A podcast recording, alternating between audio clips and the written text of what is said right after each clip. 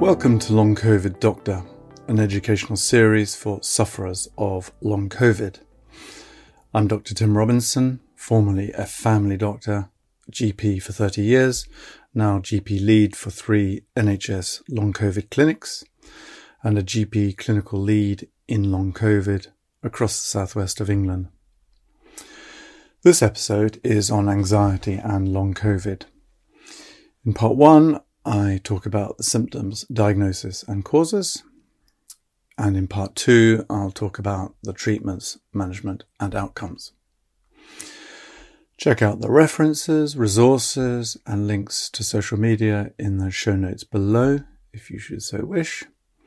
Just to say, any advice, diagnoses, treatments that I mention should only be considered after discussion with your own doctor or medically qualified health professional. And so here we go anxiety and long COVID. So, firstly, the context, the background. Anxiety in long COVID is common. In my experience in the three long COVID clinics I work in, it is extremely common and it has a great impact on our patients. This may be the worsening of previous anxious tendency or a completely new anxiety, never had it before but it's here now, purely due to having long COVID. And so, firstly, what exactly is anxiety? Anxiety is a feeling of unease, such as worry or fear. Anxiety is a normal response to a situation in which we feel threatened or at risk of harm, physically or mentally. This is normal uh, but some people find it hard to control their worries. The anxiety feelings become more constant and impact on everyday life. This is generalized anxiety disorder. The anxiety response is known as the fight or flight response through the involuntary release of adrenaline and other stress hormones such as cortisol. Other neurotransmitters um, involved in anxiety disorders are serotonin, the happy chemical, GABA, the calming chemical, and others. It's complicated. The areas in the brain involved in, anxiety are the limbic system, the prefrontal cortex, and the limbic system is is there are a number of sections of the limbic system, but the two areas that are particularly involved in anxiety are the hippocampus, responsible for short-term memories, and the amygdala, the area where there are fear responses and frightening memories are laid down. And then the prefrontal cortex, the front of the brain, where conscious thoughts and responses are made. So these areas are connected and send impulses everywhere around the body. So, how does anxiety present itself? So, basically, anxiety symptoms can be divided into those that are physical and those that are mental. So, firstly, the physical symptoms. Those may be fatigue, dizziness, muscle aches, palpitations, dry mouth, faintness, clamminess, trembling, shortness of breath, headache, pins and needles. Many symptoms familiar to long COVID. So if you've got those symptoms with your anxiety, and you've also got those symptoms with your long COVID, in a way, you're getting a double dose of those symptoms. Not good. And then that's the physical side. Then what about the mental, mental symptoms? The mental symptoms are symptoms like restlessness, difficulty concentrating, irritability, feeling constantly on edge, a sense of dread or fear, and sleep disturbance. Fear may extend into a number of other conditions, eh, such as panic disorder, so panic attacks. Fear may extend into PTSD, post traumatic stress disorder, that's caused by very frightening or distressing event, leading to flashbacks or nightmares. that are embedded in the amygdala, that part of the limbic system I was explaining. So, such as patients who have been on ventilators and ICU uh, intensive care units during their acute COVID, those memories may come back to haunt them. Another manifestation of fear is in social phobia. So patients fear going out. It's just more than basic shyness. It's a fear of social situations. Another aspect of anxiety is OCD, obsessive compulsive disorder, obsessive thoughts and compulsive behaviors. And then finally, there's depression. There's a crossover between anxiety and depression. So anxiety may ex- may progress into into depression, and I saw this many a time during my years in general practice. And depression, you know, basically is that mental state in which you feel sad, flat, down. These feelings become extreme with sort of total hopelessness and complete despair, thoughts of, or even sort of thoughts of self harm or even suicidal thoughts. So these are the red flag symptoms of depression. And obviously these must be taken extremely seriously. So if they if a patient does or you feel um, those symptoms, seek advice urgently through your GP. So basically, anxiety in general, including in long COVID, can present with some or all of those those features, um, some of all of those mental and physical symptoms. So, how does anxiety interfere with long COVID recovery? When someone is calm, relaxed, balanced, restorative repair processes um, are not at their optimal. So, if they're not calm and relaxed, balanced, you know, those processes are not mo- working most efficiently. So therefore, they're not working at their best capacity. And this, of course, is not ideal while you're trying to recover from long COVID.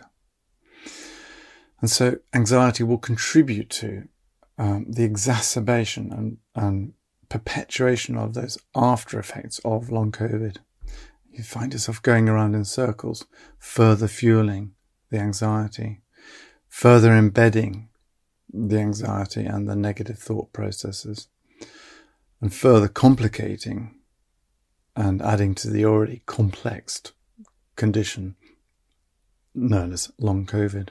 Sort of a downward spiral occurring here. So, what are the causes for anxiety and long COVID? Why do people with long COVID get anxiety?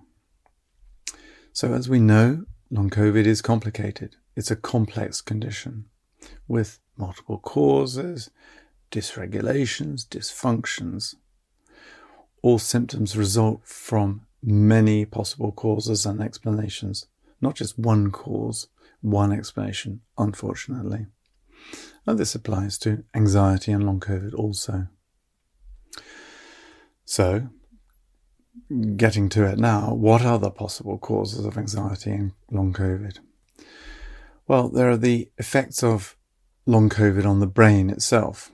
The the autonomic nervous system may be affected, the sympathetic nervous system, the parasympathetic nervous system, that balance. Um, there may be effects on the HPA axis, the limbic system, the brainstem, and sleep. So going through them, as I said, effects on the autonomic nervous system. You get stuck in that in that flight, f- fight and flight mode, the adrenaline charged because of excessive sympathetic nervous system response. Then there's disruption of the HPA axis. HPA stands for hypothalamo pituitary adrenal axis.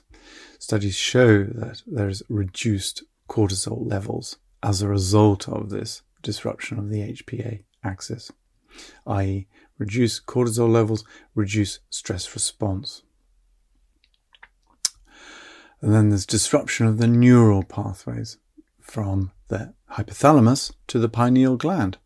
Therefore, there's reduced melatonin production. Melatonin, the hormone that we that is produced from the pineal gland, which is our body's natural sleeping sedative, sleeping pill. And then there's disruption of the limbic system. I've already touched on this. The, hypoth- the hippocampus and the and the amygdala in the limbic system.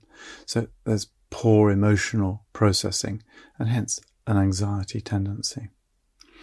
And finally, the last effect in the brain is the um, disruption of signaling in the brainstem itself, the brainstem nuclei. So you're going to have associated symptoms such as nausea, pain, sickness behavior response, and sleep dysfunction.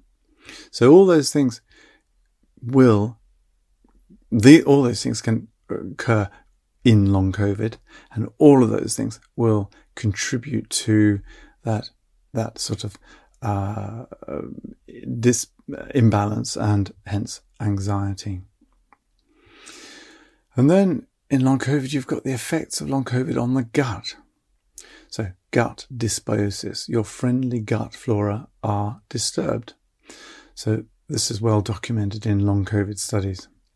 And as a consequence, there is a reduction in production, reduction in the production of the neurotransmitter chemicals, such as serotonin. I mentioned this earlier. So 90% of serotonin is produced in the intestinal uh, cells, the lining of the of the intestines. So serotonin is the happy hormone. So there's less of it um, being produced. And there was a recent paper uh, that demonstrated this very nicely. Likewise, GABA, the calming hormone, that there's re- reduced production of GABA. And this may contribute to the tendency for anxiety and also depression. Ah, both of which also have sleep disturbance as part of um, its symptomatology. And then the effects of long COVID on the whole body balance and harmony. So that interrelationship of all the systems is upset. The immune system, the anti-inflammatory system, the autonomic system, the hormonal system, they all talk to each other. They're all interconnected. So long COVID brings about a disruption of that balanced interconnection and harmony of those those those systems. Um, explanation all those causes, all those disruptions could be a result of multiple reasons. So, as we know with long COVID, as I said, it's multi-system, multi-causal. So there's the inflamed blood vessels, endothelialitis. There's excessive inflammatory response. There's, and, and that includes excessive mast cell activation, microclot formation. There's autoimmune uh, activation, all leading to nerve cell damage in the brain, as well as around the peripheral nervous system all this is happening in long COVID to varying degrees, resulting in multiple long COVID symptoms, but including anxiety. So I've covered all those causes of anxiety in long COVID in detail for an important reason.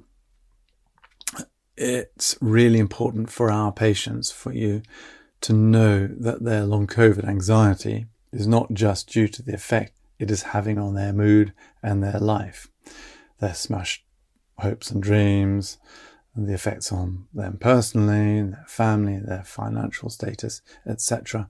There is plenty of ev- evidence that explains that anxiety in long COVID uh, is due to physical reasons. There are physical reasons that explain long COVID anxiety.